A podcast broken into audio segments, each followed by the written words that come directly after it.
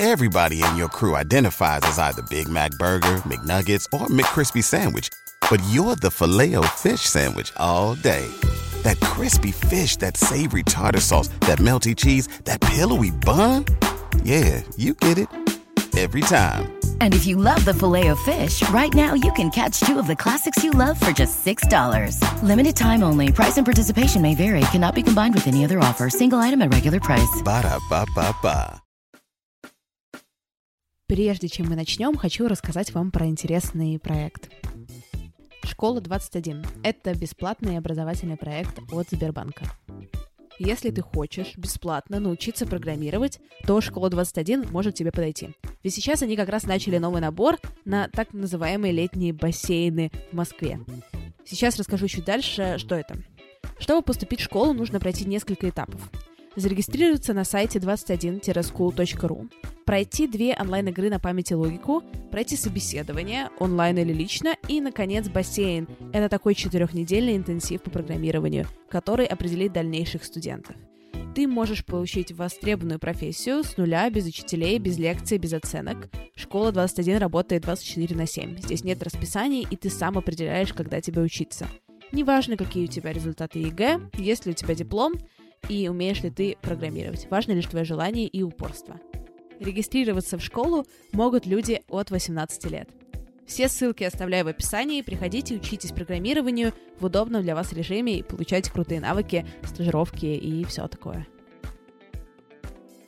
Вот, но когда вы спрашиваете, а где вы, то, наверное, можно повернуть этот вопрос таким образом. А я действительно в этих историях, вот э, подгоревший лемонграсс и невыполненная норма по шагам, это действительно я? Это что-то существенное, что со мной произошло?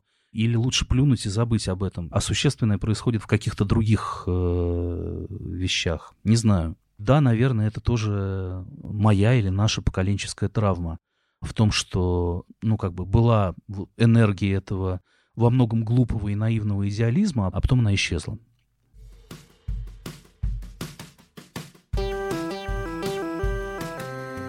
Всем привет, меня зовут Кристина Вазовский, и это «Провал» — подкаст о ситуациях, в которых что-то пошло не так. Я хотела поделиться с вами радостной новостью, что наш новый подкаст, наш комьюнити-подкаст «Извини, что голосовым» сейчас занимает лидирующие строчки в iTunes. Сегодня он был второй по популярности во всем русскоязычном iTunes, возможно, завтра он станет первым. Послушайте его, пожалуйста, если вы его еще не слушаете. И не забывайте про два наших новых подкаста «К тебе или ко мне», супер подкаст про секс — и подкаст «Инфо-цыгане» — супер подкаст про то, как мы пытаемся делать нестыдное онлайн-образование. В общем, я горжусь этими подкастами и очень-очень радуюсь, что вы их слушаете и что они вам нравятся. Я хотела вам сказать, что в «Провале» будет теперь чуть больше рекламы, и на самом деле, что это супер круто, потому что это позволяет мне развивать, как раз запускать новые подкасты, потому что это провал кормит не только, собственно, это провал, а еще все остальные подкасты нашей маленькой подкастерской империи.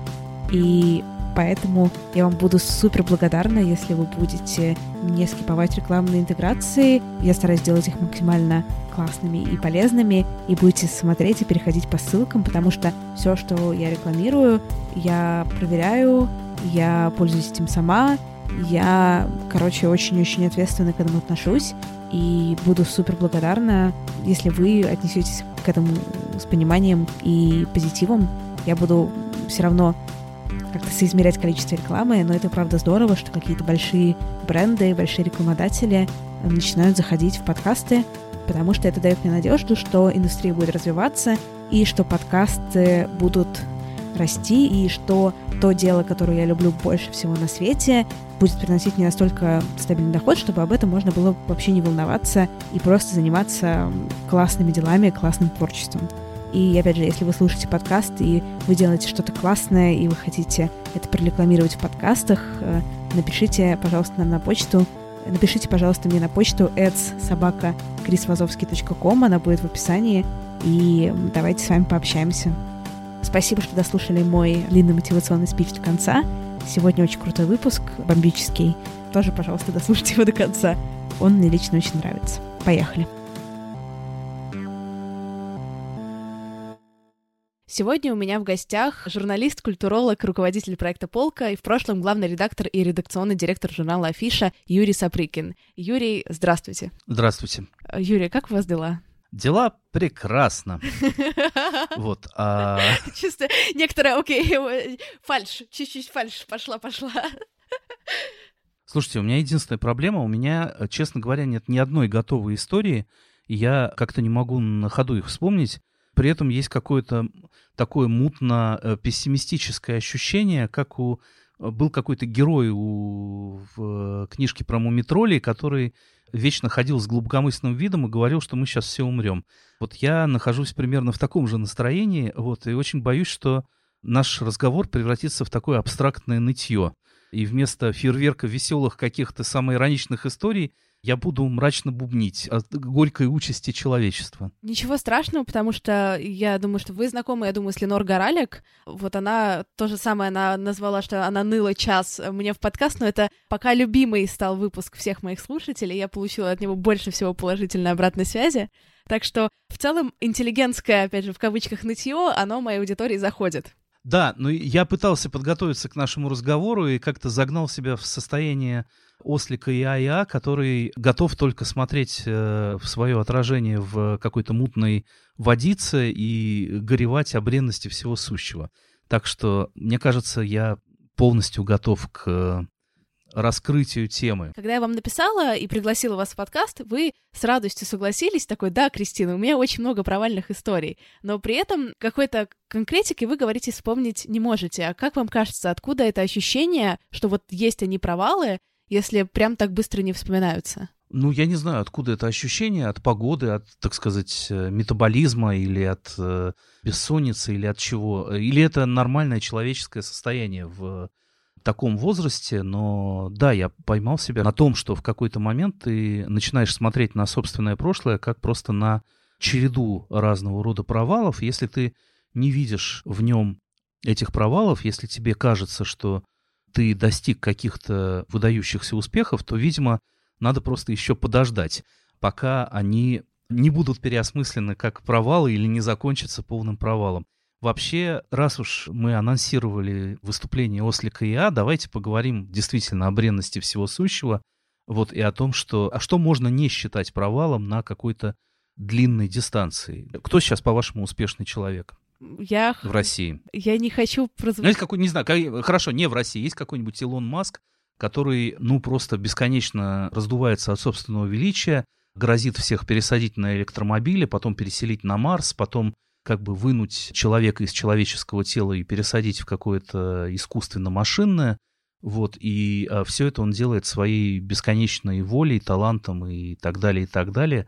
Но он же тоже состарится и умрет, и ничего этого не будет. Ну, то есть что-то будет, наверное, но не в таком объеме, в котором нам сейчас это представляется. Вот этот триумф воли Атланта, расправившего плечи, который готов своей энергией просто весь мир поставить на дыбы, он так или иначе приведет к тому, что мир на дыбы не встанет или встанет, но каким-то совершенно иным, неприятным для Илона Маска манером.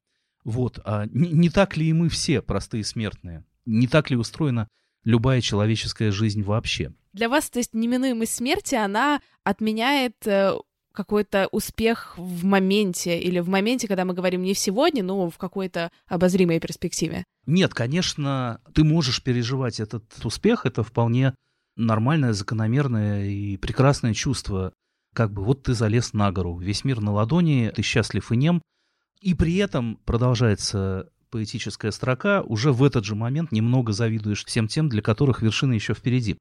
Как бы это чувство все равно уже чем-то отравлено, тем, что тебе сейчас придется спускаться под гору, а на эту гору залезет кто-то другой, и ты им уже немножко завидуешь. Я сегодня с утра, без связи с темой нашего разговора, слушал подкаст, интервью с э, неким норвежцем, совершенно не помню сейчас его фамилию. Это первый человек в истории, который последовательно дошел пешком, ну или там на лыжах, сначала до Северного полюса, потом до Южного, а потом залез на Эверест. Во-первых, характерно, что ни вы, ни я ничего о нем не знают. Вообще человек совершил какое-то невероятное супер достижение. Ну там, не знаю, в 20-е годы, наверное, он был бы совершенно мировой знаменитостью. Сейчас это вообще никого не интересует. Ну, залез ты на, на Эверест и на Южный полюс, ну окей, твои проблемы чувак. А во-вторых, я не дослушал этот подкаст до конца, но самое интересное вот в этой ситуации, когда ты уже до всего дошел и на все залез, это вопрос, каковы ваши творческие планы. А вот чего дальше-то делать? Как бы ты пережил ощущение полной победы один раз, другой, третий, ты сделал то, чего никто ни разу не делал. А дальше? Можно ли считать э, этот безусловный успех, ну, таким уж успехом, если тебе все равно придется потом спускаться с горы? Это все такая расхожая обывательская философия ослика Я, но меня эти вопросы не перестают э, мучить. И понятно, что раз уж вы заговорили, представили меня в том числе как бывшего главного редактора журнала «Афиша», понятно, что нынешним, в широком смысле слова, главным редакторам и главным людям тоже когда-нибудь придется стать бывшими и долго думать о том, а вот этот успех, он ну, вообще был или нет, или это не такой уж и успех.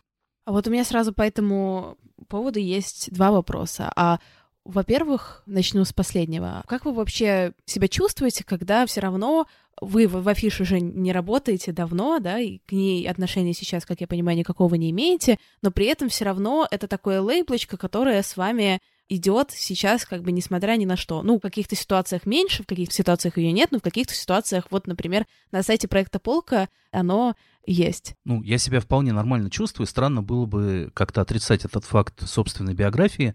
Ну, я страшно благодарен судьбе за то, что это время было, что это со мною когда-то случилось.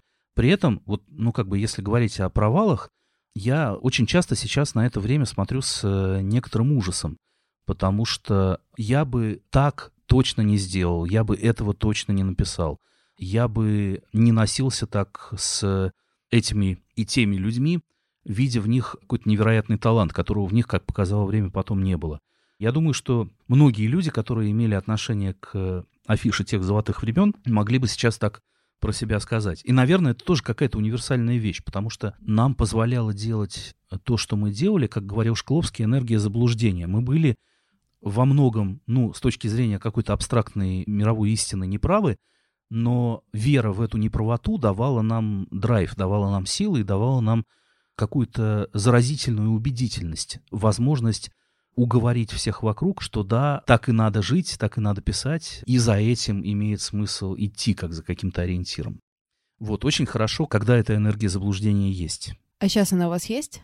Нет. А почему так? Когда она закончилась? Я не помню точно этого момента, но сейчас э, с какого-то момента очень важно стало продумывать свои действия и постоянно ставить их под сомнение. Вот это, конечно, на короткой дистанции иногда мешает.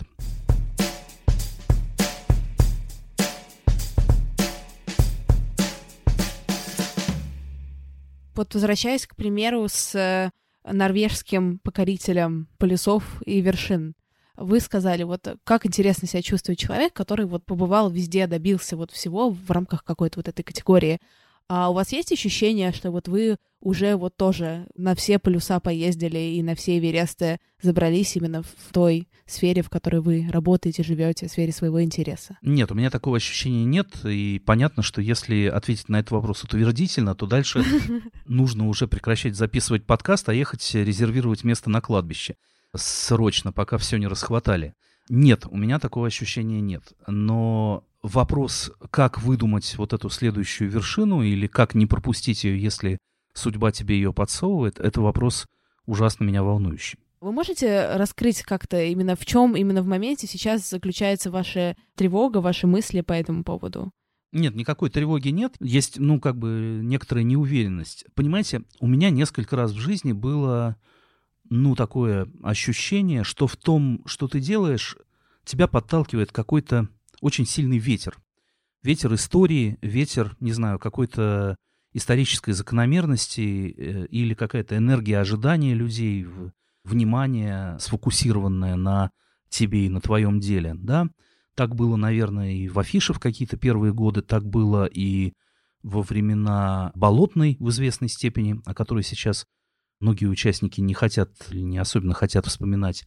Я часто замечал, вот это ощущение ветра, который тебя подталкивает в других людях вокруг меня. Это не значит, что эти люди кругом были правы. Очень часто вовсе даже наоборот. Например, ну, как бы в 2014 году, когда началась война с Украиной, да, вот такое ощущение дикого драйва и какого-то исторического ветра было от, не знаю, от сайта «Спутник и погром», например.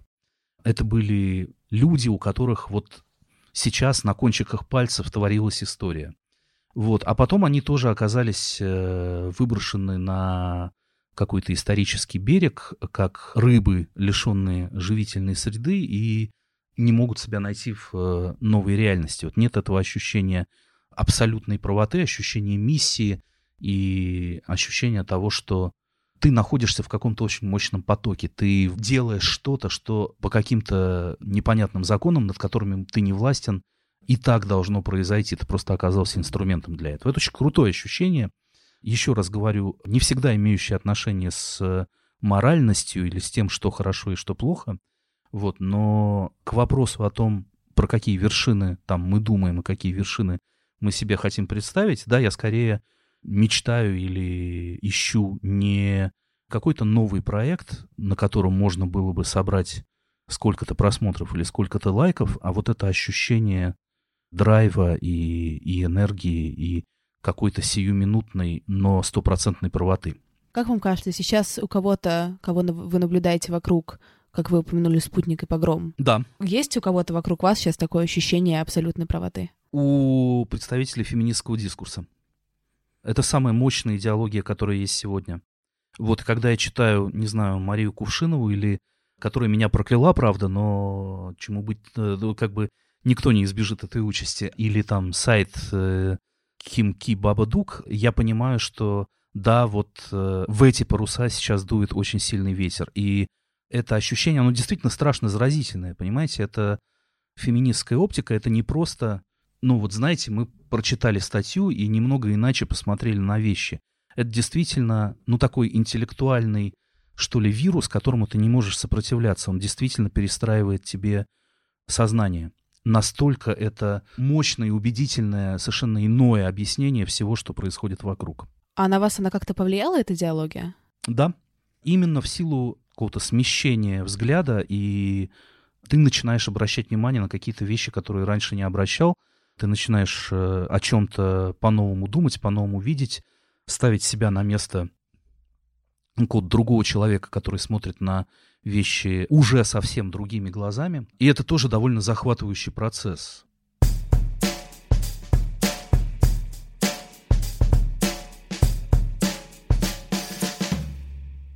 Что вообще для вас такое провал? Почему какие-то истории воспринимаются вами как э, провал, а какие-то воспринимаются нет, хотя другие люди могли бы, например, подумать о том, что это провал? Нет, ну есть какой-то легкий ответ на этот вопрос. Ну там ты хотел залезть на гору или прыгнуть с тарзанки, как бы сорвался на пути или тарзанка оборвалась.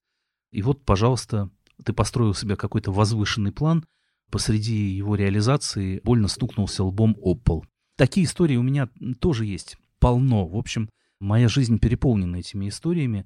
Наверное, давно стоило бы себе сказать, что, пожалуйста, не надо прыгать с тарзанки, ты прекрасно знаешь, чем все это закончится, еще с твоей комплекцией. Вот э, классический случай такого рода был, когда я как-то, оказавшись с семьей на каком-то пляжном all-inclusive отдыхе, уж не помню, была ли это Турция, Египет или что-то еще. Но, в общем, не что-то такое романтическое, чем принято хвастаться в Инстаграме, а просто вот так съездить искупаться. Я что озверел от скуки и на какой-то пятый день пребывания там решил воспользоваться услугами местного вот этого, как это называется, ну вот где всех катают на разных водоплавающих средствах, покататься на парашюте за катером. Можно было бы предвидеть, чем все это закончится. Катер выехал в открытое море, у него заглох мотор, погода была безветренная, и я хлопнулся со всей дури об море. Не успел глазом моргнуть, как обнаружил себя болтыхающимся где-то в воде рядом с э, медленно намокающим и тонущим вот этим парашютным куполом. Это совершенно типичная история для меня, когда я ставлю перед собой вот какую-то такую возвышенную, благородную цель, еще и связанную с какими-то физическими достижениями. Вот, а бывают провалы какие-то более, что ли, длинные и экзистенциальные. Ну, не знаю, ты хотел там посадить дерево построить дом, э, вырастить ребенка, угрохал в это какую-то значительную часть своей жизни, а потом вдруг оказалось, что дом оказался кривой, ну или он уже тебе на этот момент совершенно не нужен, или тебя как бы пришла какая-то лиса и тебя из этого дома и выгнала. Ну, наверное, историю с афишей я не могу не рассматривать как вот провал такого рода. В нем не виноват я или там ее нынешние владельцы, в нем как-то виновата, опять же, сама история, которая не дала афиша стать, э, ну, вот такой вечной институцией, как, не знаю, Большой театр или Третьяковская галерея. Вот. А, конечно, когда все это начиналось, то мечта, ну, если не моя, то э, Ильи Цинципера, который был первым главным редактором и основателем, была именно в этом, чтобы афиша существовала, ну, плюс-минус вечно, как журнал «Нью-Йоркер», по крайней мере, и была бы вечно всем интересна. Вы можете, во-первых, дать чуть-чуть для слушателей, которые не в курсе, о чем мы сейчас говорим, да, о каком падении мечты мы говорим, буквально в двух словах, и вспомнить какие-то именно свои именно эмоции, а не факты, скажем так, в том числе. Это такая типичная человеческая история. Не знаю, у Чехова много рассказов с подобным сюжетом. Когда ты долго строишь, холишь и лелеешь какой-то вишневый сад или там крыжовник, да, в надежде, что именно он даст тебе счастье, а потом оказывается, что, что тебе это уже совершенно ни зачем не нужно, и жизнь прошла, и сад забрали какие-то молодые борзые люди, и этот э, предмет твоей веры и предмет твоей страсти вдруг э, как-то растворился в воздухе. Вот это провал второго типа, ну, гораздо более неприятный, наверное, но непонятно, что с этим можно сделать.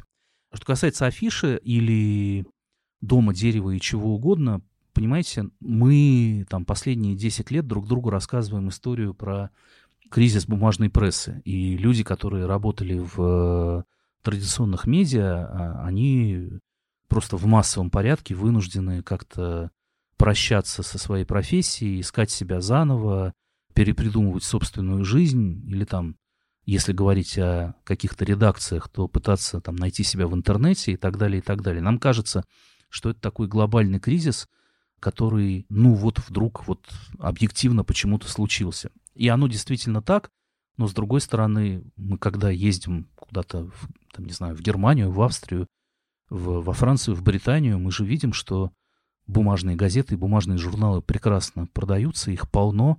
Может быть, они чувствуют себя не так роскошно, как 10 и 20 лет назад, но, но тем не менее никто не заламывает руки и не говорит, что бумаге пришел конец. Все прекрасно сидят в кафе и их перелистывают, и их почитывают.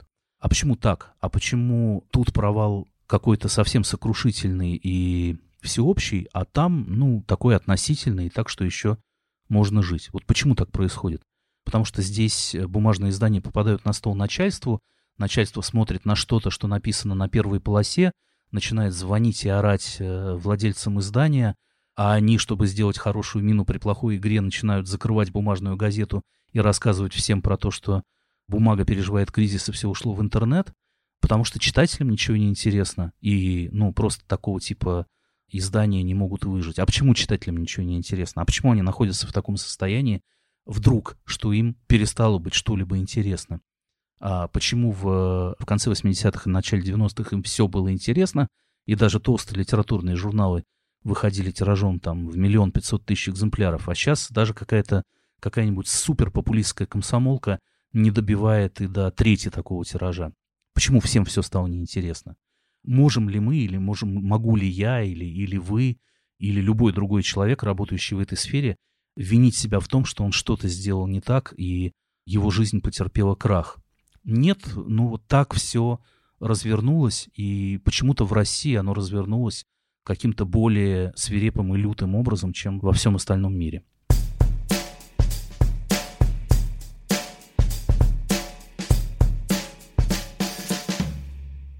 Очень красиво все облекаете в такие классные идеи, конструкции, какие-то вот такие вот возвышенные штуки. Очень прикольно, очень интересно. При этом, просто, знаете, я такая думаю, вот мне нужно сейчас задать какой-то вопрос, правильный вопрос, найти правильный вопрос, и тут Юрий Сапрыкин мне расскажет э, про Юрия Сапрыкина, про что у Юрия Сапрыкина болит, как у человека.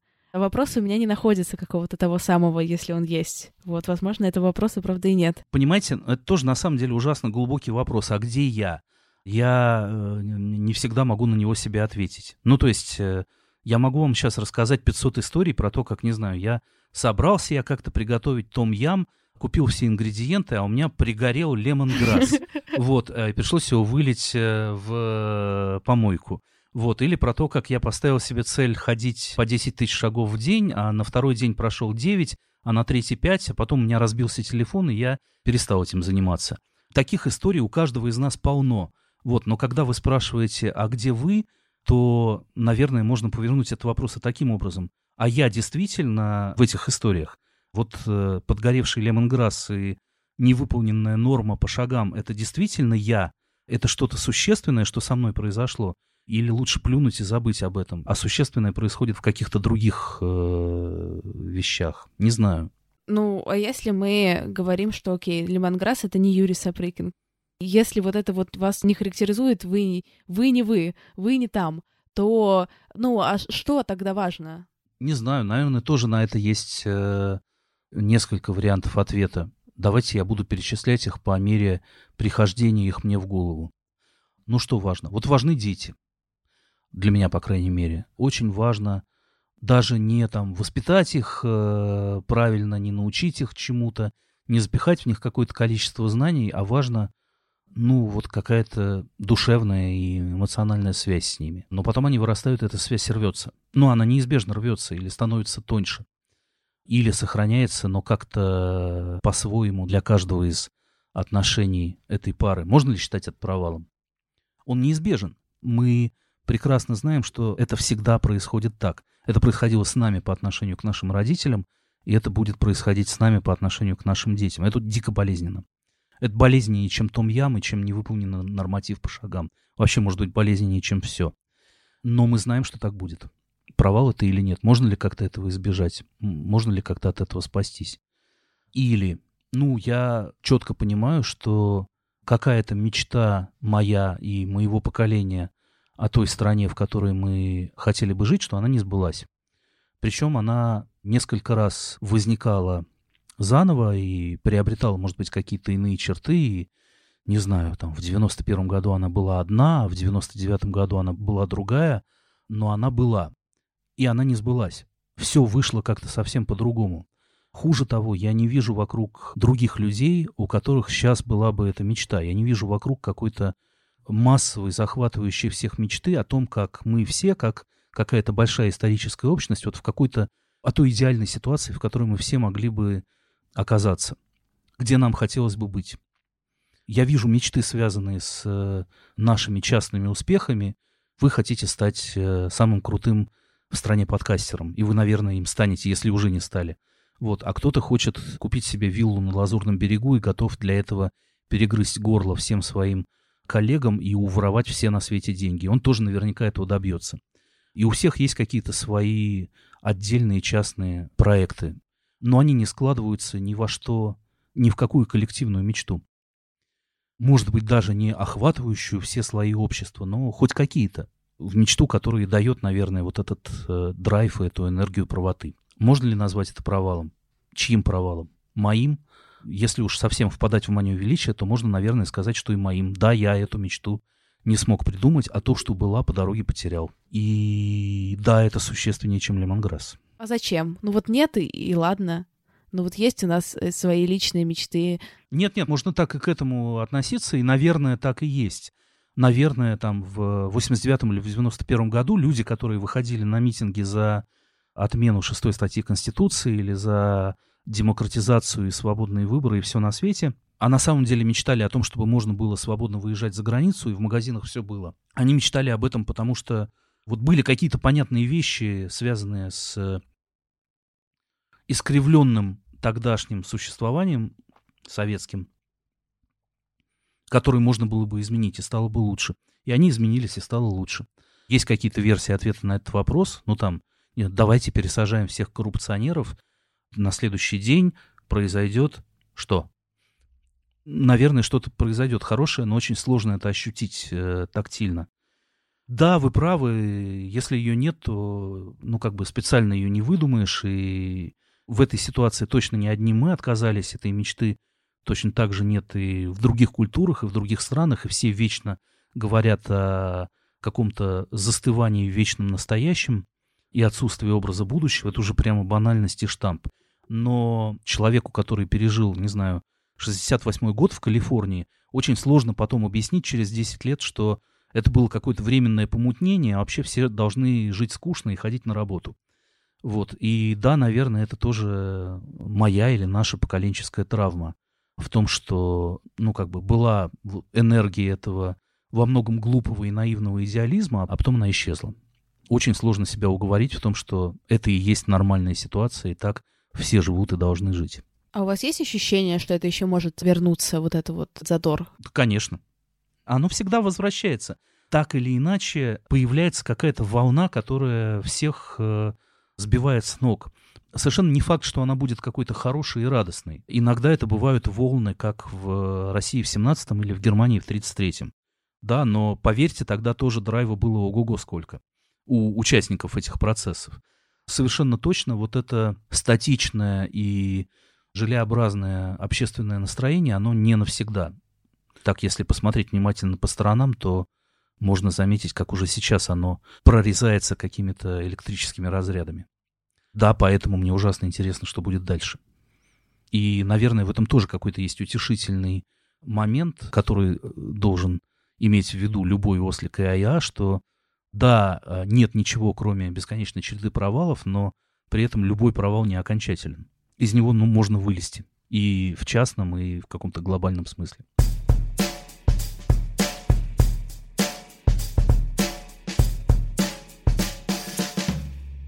Слушайте, а вот расскажите мне, вы постоянно разговариваете с людьми про провалы. Вы, к счастью, умудряетесь э, в этой череде находить действительно какие-то поводы для оптимизма. Вы пытались как-то в процессе этих разговоров задуматься о том, а что это все в депрессии? Кого не спроси, с кем не поговори, все сидят у психотерапевта вечно и пытаются вылезти из какой-то космической тоски. А что всех накрыло? Так раньше не было. Я помню времена, когда было не так. Когда и психотерапевтов не было, и депрессии не было. Ну, как какого-то массового статистически значимого явления. Что с нами в каком-то глобальном смысле произошло, из-за чего это называется, не знаю, болезнью века или, ну вот кажется, что это какая-то, ну, как самая модная тема для разговоров и, и так далее, и так далее. Тут нужно учитывать, что я, конечно, человек и совсем другого поколения, молодая девушка совсем, поэтому... Да нет, понимаете, если бы я говорил про свое поколение, это еще было бы не так страшно. Ну да, мы старые, скучные ослики, нам уже э, по медицинским причинам полагается тосковать. Но я же вижу, как э, в этом состоянии или свое состояние описывают такими словами люди, которым, ну там, едва за 20 или до 20. Причем, ну, как-то все вокруг поголовно. Про разницу в возрасте я здесь упомянула не из-за того, что молодые люди не грустят, а я хотела сказать то, что я тех времен где все были веселые, я не застала просто. Просто при мне всегда все были грустные. Но на самом деле я связываю это не с тем, что все резко погрустнели. Мне кажется, если честно, что это сейчас я просто переношу свой личный опыт на всех остальных. А это про то, что раньше было неприемлемо быть грустными, неприемлемо показывать свои какие-то эмоции, показывать, что что-то не, не, не совсем так хорошо. Поэтому все держали некоторую позитивную маску, да, даже когда было не так позитивно.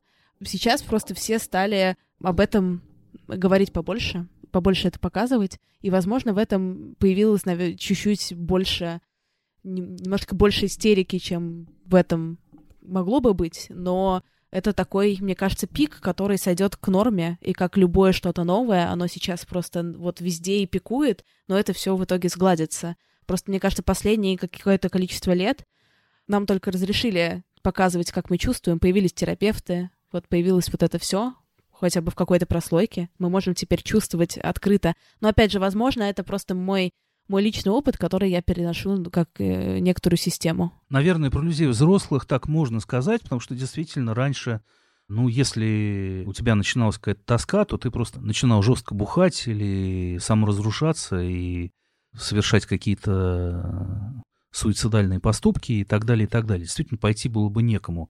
Но вот э, про людей около 20, мне кажется, что, ну вот как-то поколением или двумя раньше в этот момент тебе не то, что там не разрешали что-то чувствовать, тебе просто в голову не приходило, что такие чувства можно переживать, потому что кругом был какой-то сплошной рейв в перемешку с перестрелкой, и секс, наркотики и рок-н-ролл, и тебя так непрерывно колбасило, что просто не было э, физической возможности э, спрятаться в какую-то норку и пережить свою тоску.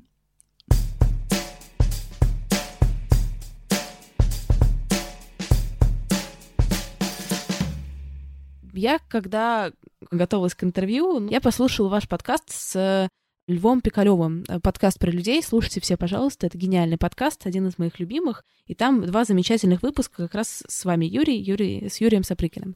И вы там сказали такую вещь, что вы не то чтобы чувствуете за себя гордость, а можете про это немножко рассказать мне? Чувствуете ли, что вы за себя гордость когда-то в какие-то моменты, да, или постоянно, или никогда не чувствуете, и что это вообще значит? Я не помню, что мы говорили с, о гордости со львом, но нет, конечно, чувствую, да.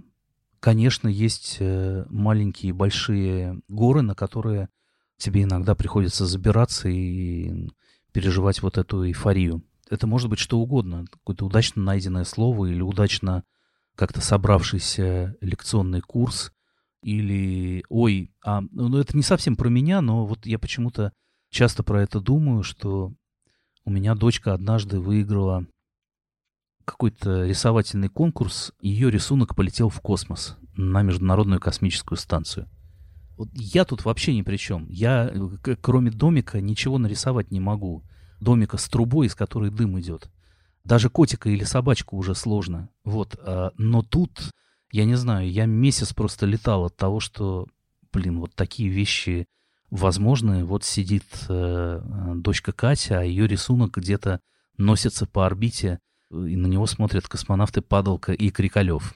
Вот, это же кайф. Это прямо вот супер повод для гордости. Хотя непонятно с чего. А вам легче гордиться другими, чем собой? Да, точно. Меня невероятно, даже я не могу сказать радует, нужно какое-то энергичное более слово, не знаю, вштыривает – когда кто-то рядом совершает вот какой-то такой прямо супер прыжок.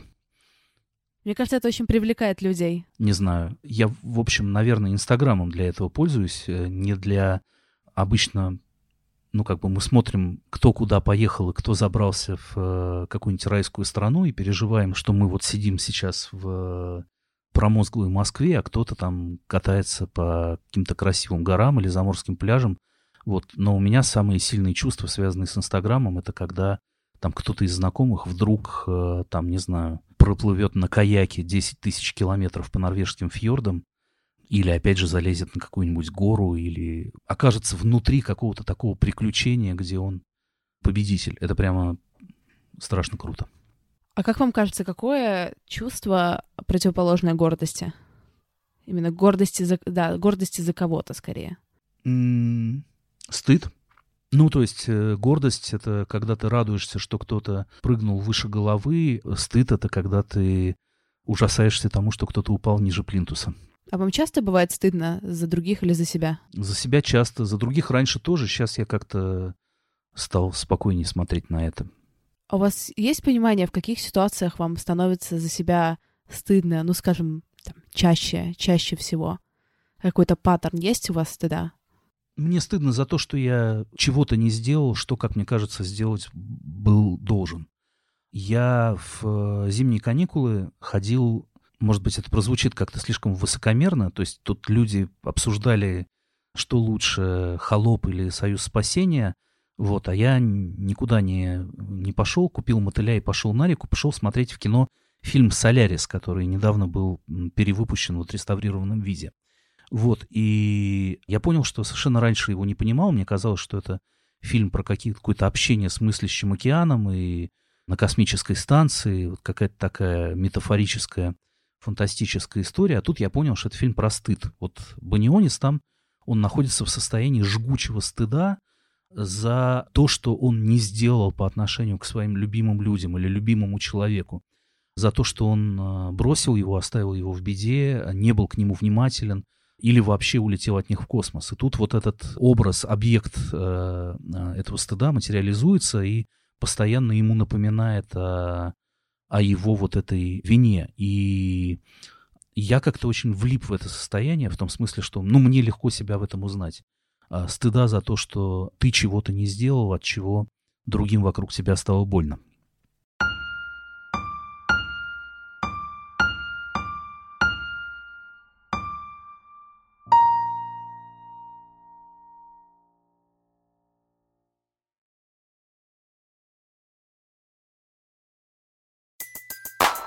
Everybody in your crew identifies as either Big Mac Burger, McNuggets, or McCrispy Sandwich.